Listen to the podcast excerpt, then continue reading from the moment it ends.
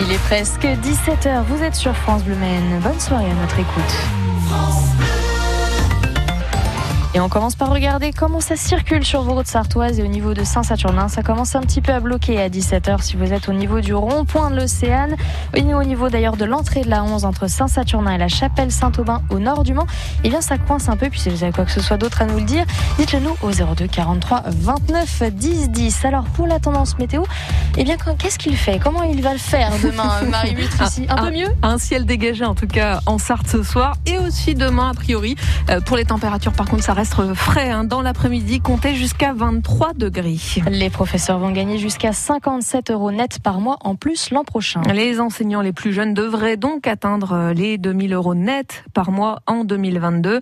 Une semaine avant la rentrée, le ministre de l'Éducation a présenté ce matin le protocole sanitaire, élèves et personnel masqués en cours comme en récré et possibilité de se faire vacciner contre le Covid pour les ados de 12 ans et plus dans leur établissement ou à proximité euh, si leurs parents sont d'accord. Dans les maisons de retraite, une troisième dose sera administrée aux résidents qui le souhaitent dès le 12 septembre. Les personnes de plus de 65 ans et celles présentant des comorbidités euh, pourront prendre rendez-vous pour cette injection dès le 1er septembre.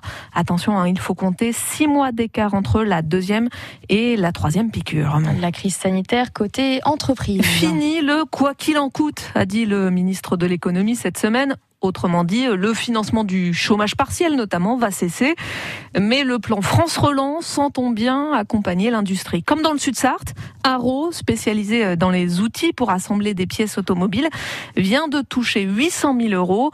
La somme a permis d'acheter quatre machines, explique Jean-Yves David, le PDG.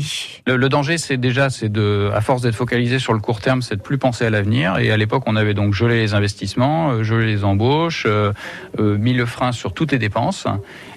Et c'est vrai que ce plan de modernisation de la filière automobile, hein, qui ensuite a évolué en France Relance, euh, nous, a été l'occasion pour nous un petit peu de lever la tête du guidon, euh, de dire euh, bon, il faut aussi penser à l'avenir et ne pas tout arrêter. Donc on a relancé une réflexion qui avait en partie démarré avant, autour d'un atelier d'usinage de pièces en aluminium ici que nous avons en interne, plutôt que de les acheter à l'extérieur, parce qu'aujourd'hui une bonne partie de ces pièces-là sont achetées hors de France. Donc là maintenant on va rapatrier la production ici, euh, le faire plus rapidement et aussi dans des conditions de compétitivité avec des meilleurs coûts, puisque les machines sont, vont être flambant neuves et on va être sur la, dernière technologie. Avec 300 salariés, Arro est déjà le premier employeur de Montval et compte bien recruter d'ici la fin de l'année, explique le PDG sur France francebleu.fr. L'imprimeur Brodard et Topin installé à la Flèche va également bénéficier d'une subvention de France Relance de l'ordre de 150 000 euros. En Afghanistan, une explosion près de l'un des accès à l'aéroport de Kaboul. Où se presse toujours un des milliers d'Afghans qui tentent de fuir les talibans. On ne connaît pas le nombre de victimes pour le moment.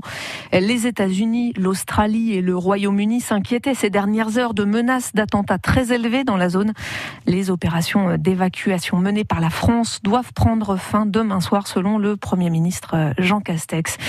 Une cigogne qui provoque un incendie. Euh, ça s'est passé ce matin à Rion-des-Landes. Le grand oiseau a dû toucher euh, deux fils électriques. Il s'est embrasé et tombé par terre.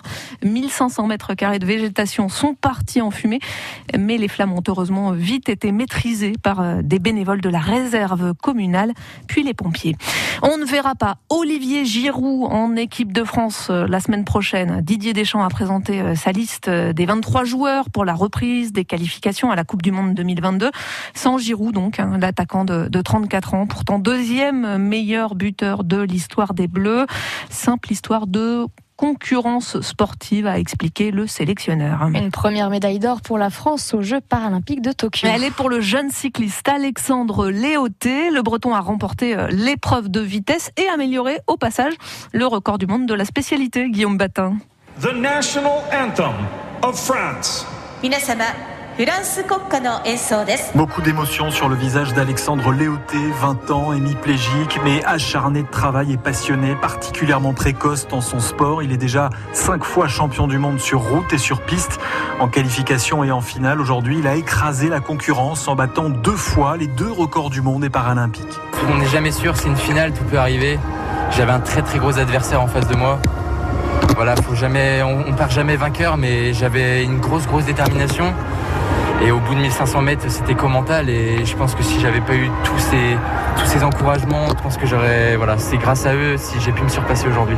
Bah, je voulais remercier tous ceux qui me suivent sur les réseaux sociaux. Je peux pas avoir tous les messages, mais je fais de mon mieux pour. Euh, je les vois tous. Soyez-en sûrs, je les vois tous.